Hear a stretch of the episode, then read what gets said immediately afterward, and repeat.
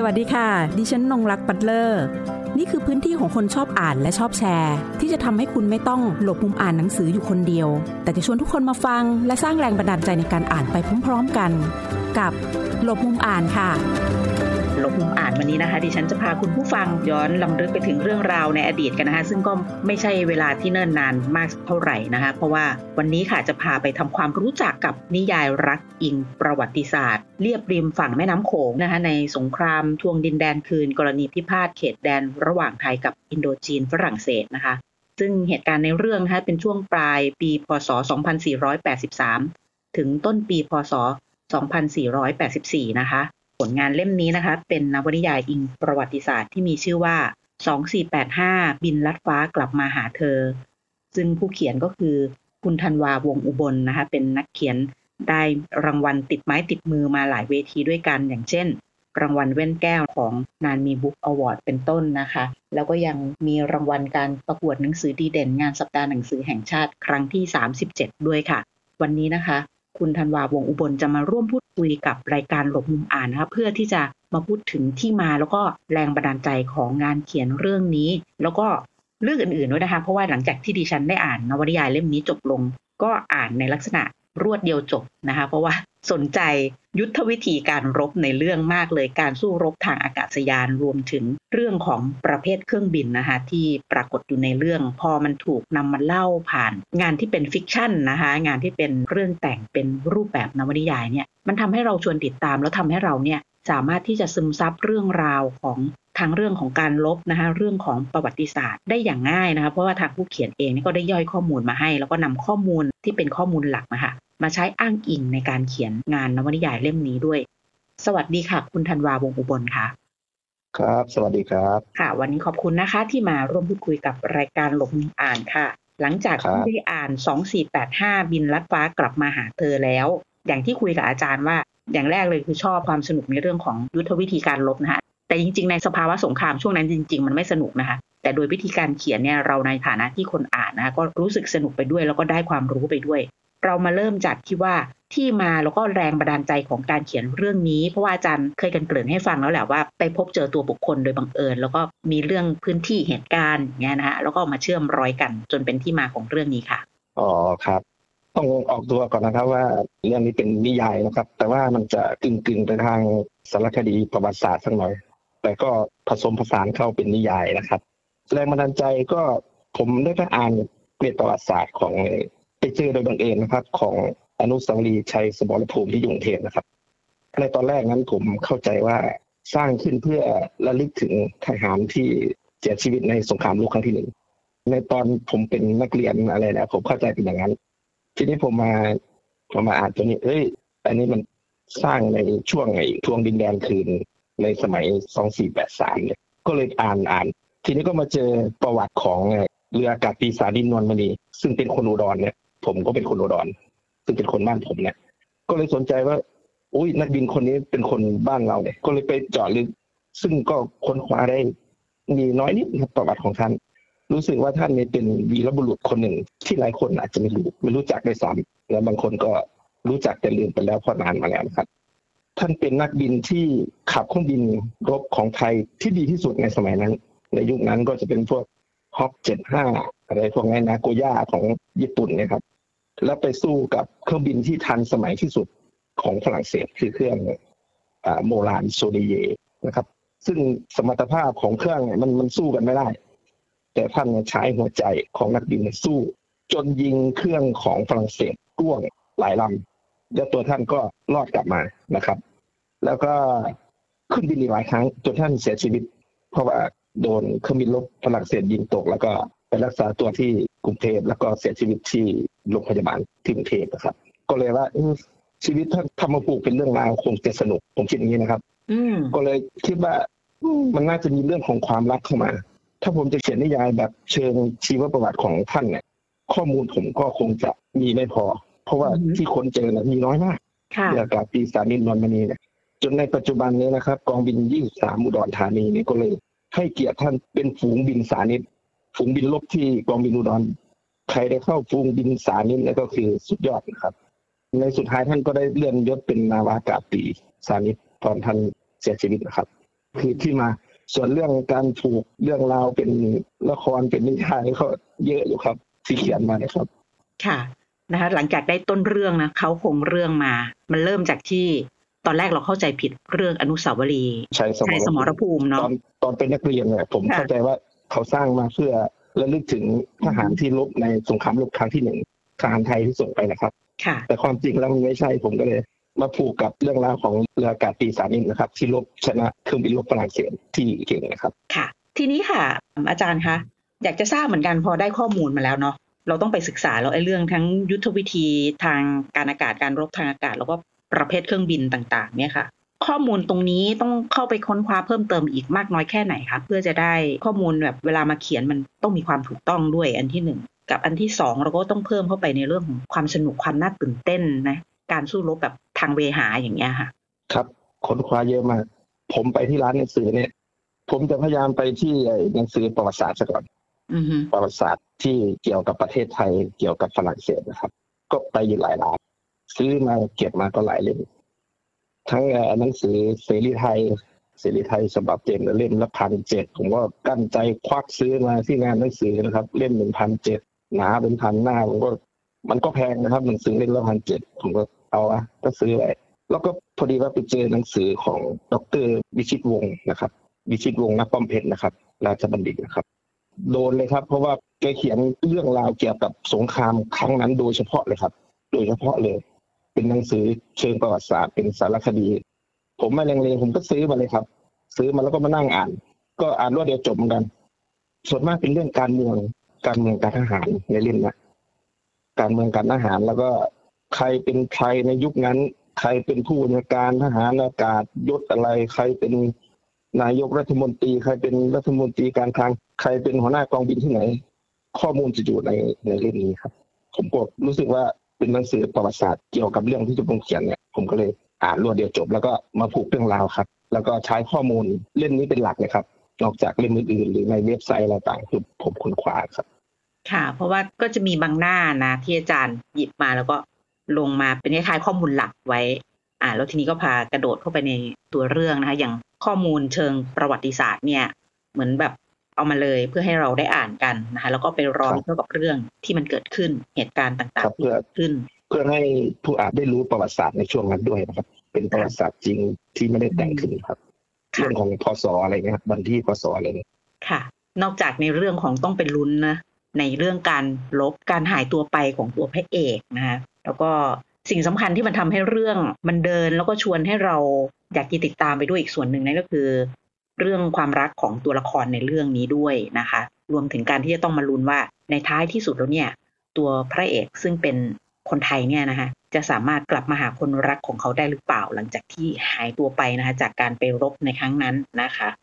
ครับในเรื่องการผูกเรื่องความรักนี่มีอุดมคติมีอะไรเข้าไปด้วยไหมคะอาจารย์ อย่างที่เห็นชัดเจนเลยนั่นก็คือ ความรักระหว่างเพื่อนนะคะระหว่างตัวละครครับฝ่ายผู้ชายอย่างเงี้ย เป็นต้น อันนี้อาจารย์อยากจะนำเสนออะไรหรือว่า การเฝ้ารอคอยความซื่อสัตย์ความมั่นคงของฝ่ายหญิงที่เฝ้ารอสามีที่จะกลับมาอย่างเงี้ยค่ะ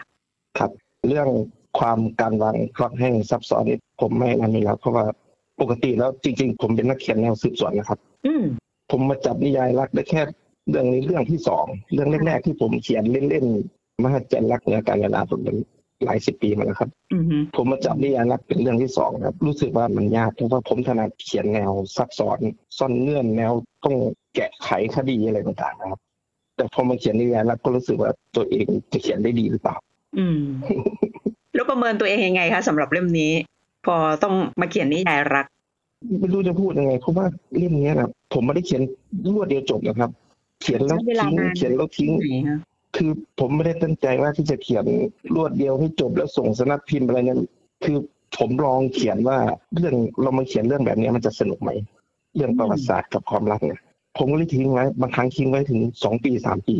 ผมเขียนเรื่องนี้ปีห้าห้านะครับนานมากแล้วก็ไปทำสิบปีครับ ไปทำวิจัยเกี่ยวกับงานศิลปะผมเนี่ยที่จะทำเรื่องตำแหน่งอะไรเนี่ยครับเว้นไปสองสามปี แล้วก็หยิบมาเขียนบ้างปีหนึ่งได้ห้าสิบหน้า ก็พอดี ปีที่แล้วผมมาดู ผมไม่เห็นในคอมของผม มันเขียนได้แค่ร้อยหน้าร้อยหน้า A4 ของโปรแกรมเบิร์ดนะครับ ผมก็เลยว่า โอ้ยทำไมเราไอ้ทิ้งตัวละครพวกนี้ไว้นานจังเลยอืมพวกตัวละครที่ผมสร้างขึ้นเนี่ยพระเอกนางเอกตัวรองเนี่ยที่สร้างขึ้นทั้งหมดเนี่ยผมรู้สึกว่าอากาศชิดหรือทับฟ้าอะไรเนี่ยทำไมเขาอยู่ในที่งานจังเลย ผมก็เลยว่าอ้าวปีนี้เขียนให้เขาเสร็จๆเถอะ เพราะว่าอยู่ในนี้เป็นสิบปีแล้วไงนะ ผมก็เลยเร่งปั่นต้นฉบับได้อีกสักร้อยร้อยยี่สิบนะฮะเสร็จปีที่แล้ว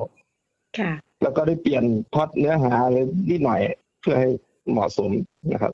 อาจารย์ครับบอกว่าก็ทิ้งตัวละครไว้นานเนาะเกือบจะหลงครับลืมกันไปเลยทีเดียวนะคะ หลังจากทีนี้กลับมานี่ต้องมาปัดฝุ่นกันยังไงบ้างคะ ในการสร้างตัวละครอย่างเช่นว่า ต้องปรับจากเดิมมากน้อยแค่ไหน อันเนี้ยอยากจะทราบเหมือนกันในการที่จะต้องลงรายละเอียดนะคะ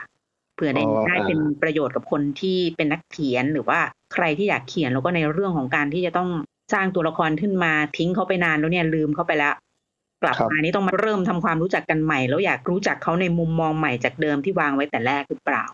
อ๋ออีกสาเหตุหนึ่งนะครับที่ผมทิ้งเข้าไปสองสามปีก่อนที่จะมาเริ่มเขียนเนี่ยผมไปเขียนวรรณกรรมเยาวชนส่งแบนแก้ว ประกวดแบนแก้วนะครับอืมเด็กชายผู้สับหยุดเวลา อืมไอ้ไอเนี้ยได้รางวัลแว่นแก้ว ที่เสร็จนี้ผมเลยมาเห็นตัวนี้แหละครับในเครื่องคอมเหมือนกัน พอแว่นแก้วเสร็จแล้วผมก็มาเห็นเรื่องนี้ แต่เลยเด็กชายผู้สั่งหยุดเวลาเป็นเรื่องของเด็กสั้นๆร้อยหน้านะครับเสร็จไปแล้วผมมาเห็นทีนี้ผมมาอ่านดู ในตอนแรกผมวางโครงไว้นะผมวางโครงไว้บทแรก ๆ คือ พระเอกกับนางเอกเนี่ยจะมีทายาทแล้วก็รุ่นหลานรุ่นอะไรที่เขาอยู่ต่างประเทศ แล้วเขามีครอบครัวกับชาวต่างชาติ แล้วเขากลับมาเยี่ยมบ้านที่ภาคอีสานแล้วมาเจอประวัติของอ่ารุ่นปู่รุ่นพ่ออย่างนี้ครับ ที่ผมวางโครงไว้แต่พอเขียนมาเขียนมา มันเปลี่ยน ผมต้องเปลี่ยน เพราะว่าช่วงหลังๆเนี่ย คือมันจะไม่เข้ากับช่วงแรกที่ผมวางโครงไว้อืมฮึผมก็เลยเปลี่ยนเป็นตัวละครช่วงบทนำที่คุณปู่นะครับ คุณปู่ที่ต้องมาระลึกอัลไซเมอร์ของคุณยายพลอยนะครับที่เขาเป็นอัลไซเมอร์อืมฮึในตัวละครนะครับอืม ผมก็เลยมาเปลี่ยนตรงเนี้ยแทนทายาทเขาที่อยู่ต่างประเทศ ที่จะกลับมาลือฟื้นเนี่ย ผมก็เลยเปลี่ยนเป็นคนแก่คนนั้นซะ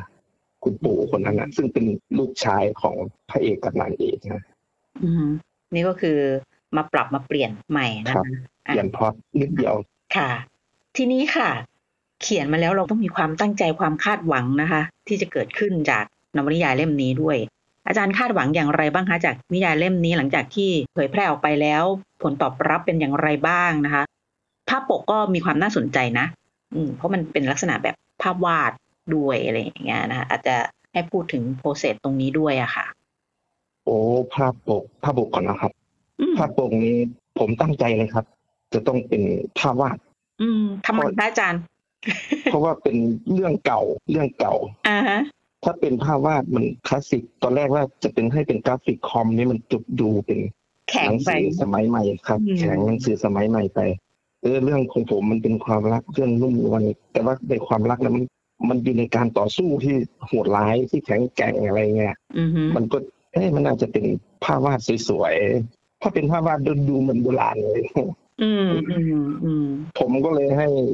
ศิลปินนามกระเดื่องคนหนึ่งซึ่งเป็นพี่ชายที่ผมรักเนี่ยเป็นศิลปินชื่อดังเหมือนกันได้รับรางวัลระดับชาติเหมือนกันคือครูเบิ้ลเตือนศิลป์อาจารย์ไพบูลย์ธรรมเริงฤทธิ์นะค่ะ ก็เลยว่าพี่พี่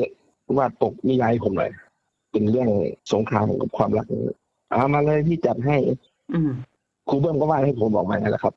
มีหผลัมก็บอกว่ามีมีเรื่องไหมเครื่อคะงบินอยู่นี่นะครับ มีเครื่องบินอยู่ตรงนี้นะ มีพระเอกนั่งอย่างนี้นี่ผมบอกอืมแกแล้วก็เอาไอ้แบ็กกราว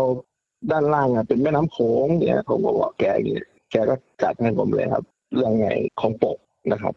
ส่วนความคาดหวังนะครับ คือมันเป็นนิยายที่แต่งมานานแล้วไม่รู้จะจบหรือเปล่าเป็นแต่งจบปีที่แล้วเนี่ยค่ะผมก็คือคล้ายๆว่าไม่ แล้วก็ไม่ได้ส่งสำนักพิมพ์เลยครับ เรื่องเนี้ย ผมพิมพ์แล้วผมขายทางแฟนเพจอย่างเดียวอืมแล้วไม่ได้ส่งสำนักพิมพ์คือหนังสือนิยายที่ผมเขียนทุกเรื่องความคาดหวังอันดับแรกของผมคือ อยากให้ผู้อ่านสนุก ความคาดหวังแรกเลย คนอ่านนิยายผมอ่านแล้วสนุก แล้วอยากจะอ่านเรื่องต่อไปของผม นี่คือความคาดหวังที่หนึ่งอันดับแรกเลย ผมถึงแต่งจบบ้างไม่จบบ้างนะครับ ก็แต่งทิ้งไว้บ้างอะไรมั้งพอมันจบจริง ๆ เราก็มีความสุขนะครับ แล้วก็คนที่ซื้อนิยายผมไปเขาก็ตอบกลับมาว่า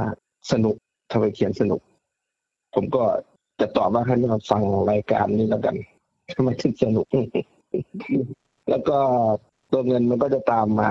อันนี้ก็ไม่ได้คาดหวังอะไรมาก เพราะว่าเขียนเองพิมพ์เองขายเองได้เท่าไหร่ก็เอาอย่างนี้นะขอให้คนอ่านได้สนุกกับเรื่องที่ผมเล่าไปนี่นะครับ ส่วนรางวัลอะไรต่างๆ ตามมาก็เป็นเรื่องของอนาคต ซึ่งเป็นเรื่องรองจากคาดหวังว่าให้คนอ่านอ่านแล้วสนุกมีความสุขคุ้มค่ากับเงินร้อยสองร้อยที่ควักไปนะครับเนี่ยความคาดหวังของผมที่เขียนนิยายทุกเรื่อง ค่ะอาจารย์ขอบคุณมากค่ะ โดยจังหวัดอุดรธานีเองก็เป็นจังหวัดที่เป็นพื้นที่ทางประวัติศาสตร์ที่น่าสนใจนะคะ โดยในเรื่องของทางการทหารนะคะ หรือว่าในครับเรื่องของบริบททางด้านของเวลาด้วย แล้วมันก็ยังมีพื้นที่ที่มันคาบเกี่ยว เป็นทางเดินทางไปสู่ทางฝั่งลาวแบบนี้ได้ด้วย อาจารย์คะอยากจะถามว่า ในอนาคตตัวเองอยากจะทำอีกสักเล่มสองเล่มไหมที่มันเป็นเชิงนวนิยายอิงประวัติศาสตร์ลักษณะแบบนี้ อาจจะเป็นยุคขยับขึ้นมาหน่อย อาจจะเป็นสมัยใหม่ไปเลย เพื่อให้เห็นการเคลื่อนย้ายของผู้คนหรือว่าการเปลี่ยนแปลงการเปลี่ยนผ่านของเจเนเรชันอย่างเงี้ยค่ะอ๋อตอนนี้ยังไม่มีพล็อตครับ ยังยังไม่ได้คิด เพราะว่าผมอยากจะหวนกลับไปเขียนนิยายสืบสวนสอบสวนที่ผมถนัดอีกสักเรื่องหนึ่งแต่ว่าตอนเนี้ยผมเริ่มมาเขียนเอ่อเก่าก็อิงประวัติศาสตร์อีกเป็น ความรักของอุตสาบารถที่ผมตั้งเป็นชื่อแฟนเพจผมเนี่ยค่ะประวัติศาสตร์ของบ้านผมเนี่ยเป็นนิทานปลอมปลามาตั้งโบราณ ตอนเขาก่อสร้างวัดพระพุทธบาทบวบกอะไร ผมก็กำลังจะเขียนอยู่ครับกำลังหาข้อมูลอยู่ไปศึกษาเรื่องเล่าจากคนเฒ่าคนแก่ แล้วก็เอกสารของอุทยานประวัติศาสตร์ พุทธบาทบวบกหอนางอุษานะครับมาไม่รู้จะทิ้งมาอีกกี่ปีเหมือนเรื่องนี้เพราะว่าผมเขียนแล้วหยุดเขียนแล้วหยุด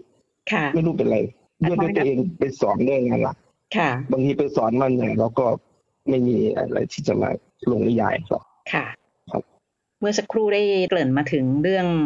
อุตสาหบารถเดี๋ยวก่อนไปถึงตรงนั้นนะคะ เพราะว่าอยู่ในประเด็นที่จะคุยกันอยู่แล้ว ก่อนไปถึงตรงนั้น อาจารย์บอกว่าชอบเขียนแนวสืบสวนสอบสวน อะไรคือเสน่ห์ของมันคะอาจารย์แล้วสิ่งที่ดิฉันเนี่ยหงุดหงิดใจเนาะถ้าดิฉันเป็นนักเขียนนะในฐานะที่เป็นนักเขียนสืบสวนสอบสวน สิ่งหนึ่งที่น่าจะสร้างความรำคาญใจให้กับเรานั่นก็คือ จะทำยังไงในการที่จะเก็บงำเพื่อให้คนมันติดตาม ต้องไม่รีบเผยความลับ ต้องไม่รีบเผยครับหรือเฉลยอย่างเงี้ยค่ะ อะไรคือเสน่ห์ของงานเขียนประเภทนี้แล้วอาจารย์มีวิธีเทคนิคยังไงอะเก็บความลับเอาไว้อะเพื่อจะต้องรอเฉลยในตอนจบ การไขคดีนะครับ การไขคดี การไขคดีในนิยายสืบสวนสอบสวนเนี่ยผมชอบอ่านงานแปลมาก่อนครับ อย่างเช่นของไมเคิลคอนเนลลี่ของแดนบราวน์ชื่อดังอยู่แล้วครับ แดนบราวน์แล้วก็จอห์นกริชัมอะไรพวกนี้ที่เขียนแนวสืบสวนสอบสวนในเชิงกระบวนการยุติธรรมนะครับ แล้วพวกนี้ต่อสู้กันเนี่ยซ่อนเงื่อนอย่างพวกทนายตำรวจอายการพวกนี้โอ้ยพวกนี้จะไม่บอกอะไรตรงๆเราหรอกครับ ถ้าเราศึกษาสามกลุ่มเนี่ยตำรวจอายการแล้วก็นักข่าว นักสืบอย่างเงี้ย เราสามารถที่จะเขียนแนวสืบสวนสอบสวนได้ดีครับเพราะพวกนี้มีอะไรซ่อนกลกันไว้เยอะนะโดยเฉพาะพวกทนายอย่างเงี้ยโอ้โหตลบหน้าตลบหลังพลิกแพลงกันอ่านแล้ว อย่างของไมเคิลคอนเนลลี่เนี่ยอ่านจนผมหัวหมุน อืม ว่าจะจบอยู่แล้วเชียวคดีมันจะจบอยู่แล้วเชียวอืมกรึบกระโดดไปอีก กระโดดไปอีกคดีหนึ่งอือฮึกระโดดไปอีกคดีหนึ่ง ซึ่งคดีที่เราว่าสนุกกำลังสนุกสนุกเนี่ยกลายเป็นคดีรองไปเลยครับ อืม คือเปิดเรื่องมาว่า เนี่ย สืบเรื่องนี้กันมากำลังจะจบแล้ว คือคนอ่านก็งวดแล้วใช่ไหมงวดแล้วเอ้ยอยากรู้ละบทสรุปมันไปไงกระชากเราไปคดีอื่นครับอือฮึกระชากไปคดีอื่น แล้วทำให้โยงใยพัวพันมาถึงคดีแรกที่ตัวเองเขียน นี่คือความสนุกของแนวสืบสวนที่ผมเคยอ่านผ่านๆแล้วก็ ความเจริญของพวกอาชญากร แล้วบางครั้งพวกทนายด้วยพวกทนายพวกนักสืบนะความเจ้าเล่ห์พวกเนี้ยมันจะสามารถพลิกแพลงเรื่องที่เราว่าเอ๊ะมันเป็นอย่างนี้นะแต่ไม่ใช่นะมันเป็นอย่างนั้นอืมนี่คือความความสนุกที่ผมเจอ แล้วผมก็พยายามจะถ่ายทอดออกมาให้เป็นยังไงแล้วก็ไม่ผิดหวังครับ เพราะว่างานเขียนแนวสืบสวนผมก็ได้รางวัลสองเล่มค่ะอาจารย์ขอบคุณค่ะทีนี้มาเป็นถึงว่ากลุ่มเพื่อนวรรณกรรมอุตสาหบารถ ดิฉันอยากจะทราบมากเลยตะกี้อาจารย์เกรินๆมานิดนึงนะคะว่าอุตสาหบารถนี่คืออะไรใช่ไหมคะก็ครับผมให้อาจารย์เล่าถึงที่มาของการมาเป็นนักเขียนของอาจารย์เองด้วยนะคะ ว่าเป็นยังไงก่อนที่เราจะปิดประเด็นแล้วก็ปิดการพูดคุยอะค่ะ ครับครับ เรื่องอุตสาหบารถนี่ใช่ไหมครับ ผมเป็นกลุ่มที่ผมตั้งขึ้นมาเองนะครับ ตั้งขึ้นมาเพื่อเป็นแฟนเพจก็ตั้งมาตั้งมาจากเป็นทางการก็ปีนี้แหละครับ ตอนขายหนังสือเรื่องนี้นะครับอ๋อเฉพาะกิจเพราะว่าเลผยม ผมจะขายหนังสือเรื่องสองสี่แปดห้าเนี่ยทางแฟนเพจผมไม่ส่งสำนักพิมพ์ผมไปให้โรงพิมพ์เขาพิมพ์ให้แล้วผมจะขายเองทางแฟนเพจอืม ทีนี้มันจะต้องตั้งแฟนเพจใช่ไหมครับ ค่ะ ผมก็เลยออกแบบโลโก้มา เอาแถวบ้านผมนี่แหละหอนางอุตสาที่เป็นตำนานรักเนี่ยอยู่ที่อุทยานประวัติศาสตร์บ้านผมเลยอืมมาเป็นโลโก้แล้วก็เอากลุ่มอะไรดีล่ะ เอาพ ระเอกนางเอกอุตสาบารถก็กลุ่มเพื่อนวรรณกรรมอุตสาบารถแล้วกัน แล้วก็คิดว่าในอนาคตถ้ามีเพื่อนนักเขียนแถวๆอุดรหนองคายอะไรที่รู้จักกันก็อาจจะเป็นกลุ่มสำหรับนักเขียนลุ่มน้ำโขงที่จะต้องแลกเปลี่ยนการเขียนนิยายอะไรกันเนี่ยครับในอนาคต อาจารย์มาเป็นนักเขียนได้อย่างไรคะโอ้นักเขียนก็ต้องย้อนไปสักสิบห้าปีที่แล้วครับสมัยก็เป็นครูหนุ่มๆเป็นครูหนุ่มที่ยามว่างก็ ดูหนังฟังเพลงเล่นกีฬาอ่านหนังสือ ท่องเที่ยวมั่งแต่ผมว่าเป็นคนชอบอ่านอยู่แล้วนะครับ เวลาไปเดินห้างอะไร ผมจะต้องไปที่ร้านหนังสือ แล้วก็ต้องหยิบหนังสือกลับบ้านทุกครั้ง อย่างน้อยก็เล่มหนึ่งบางครั้งชอบชอบก็สองสามเล่มก็เริ่มจากการอ่านเนี่ยครับพออ่านมากๆเนี่ย ก็เริ่มว่าทำไมคนเขียนเขาเขียนสนุก แล้วก็มันมีหนังสืออยู่สองเล่มที่จุดประกายผมเลยว่า ผมต้องเป็นนักเขียนให้ได้ หนังสือสองเล่มซึ่งสนุกมาก เรื่องแรกก็จะเป็นแฟงค์อบานเนลยอดนักตุนนี่คือเรื่องแรกที่ผมอ่านแล้วสนุก มันเป็นแรงบันดาลใจให้ผมว่าผมจะเขียนเรื่องที่สนุกสนุกๆอย่างนี้ได้ไหมผมก็เลยลองเขียน อีกเรื่องหนึ่งก็คือต้นสถานโลกหรือยิวต้นนะครับตั้งแต่เรื่องราวเรื่องจริง ทั้งสองเรื่องเรื่องจริงครับสองเล่มนี้ ผมก็เลยมา เริ่มเป็นนักเขียนตั้งแต่สิบห้าปีที่แล้ว จากหนังสือสองเล่มนี้ ที่ผมอ่านสองรอบสามรอบเนี่ยมาเริ่มวางพล็อตเรื่องของตัวเองก็พอดีตอนนั้นสำนักพิมพ์งานมีบุกมีโครงการประกวดต้นฉบับนิยายสืบสวนสอบสวนนะปี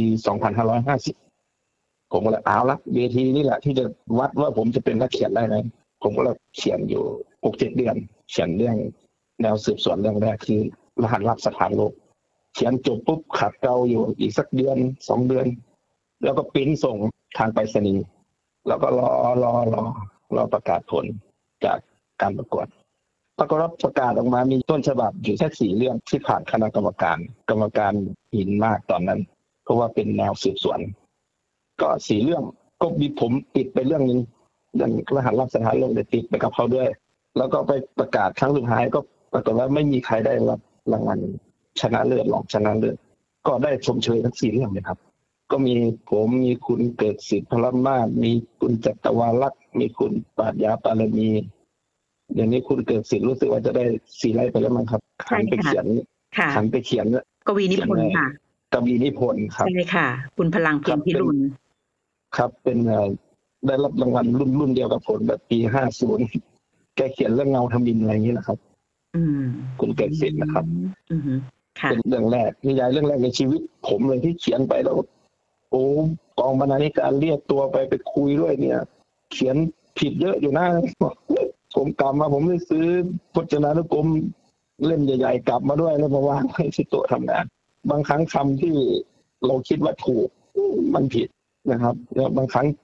เราไม่มีคนพิสูจน์อักษรให้ผมนั่งพิสูจน์อักษรเองอืมเบอร์บางครั้งก็ผิดพอปีต่อมาผมก็ประกวดอีก โครงการนี้แหละครับ ประกวดอีก ปีต่อมา ผมเขียนเรื่องฆาตกรรมหลวงปรากฏว่าได้ที่สองรองชนะเลิศต่อกันเลย แล้วก็ฆาตกรรมหลวงก็ไปได้รางวัลสัปดาห์หนังสือแห่งชาติ ปีห้าสองงานสัปดาห์หนังสือแห่งชาติปีห้าสอง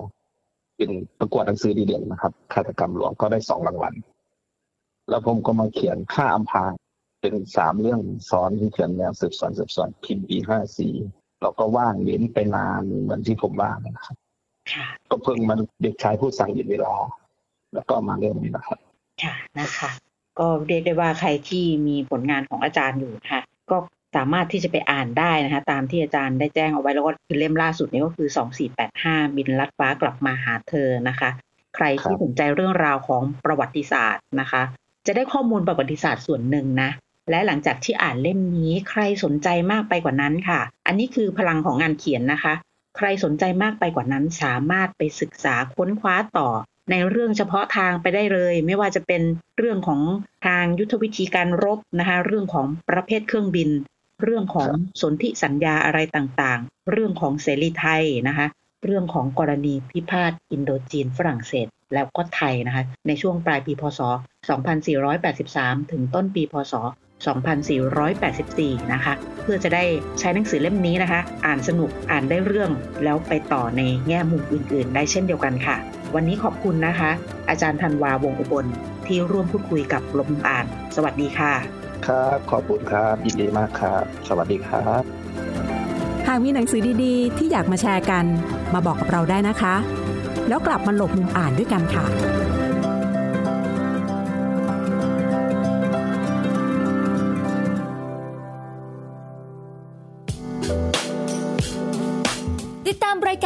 ายการทางเว็บไซต์และแอปพลิเคชันของไทย PBS Podcast Spotify SoundCloud Google Podcast Apple Podcast และ YouTube Channel Thai PBS Podcast Thai PBS podcast. View the world via the voice.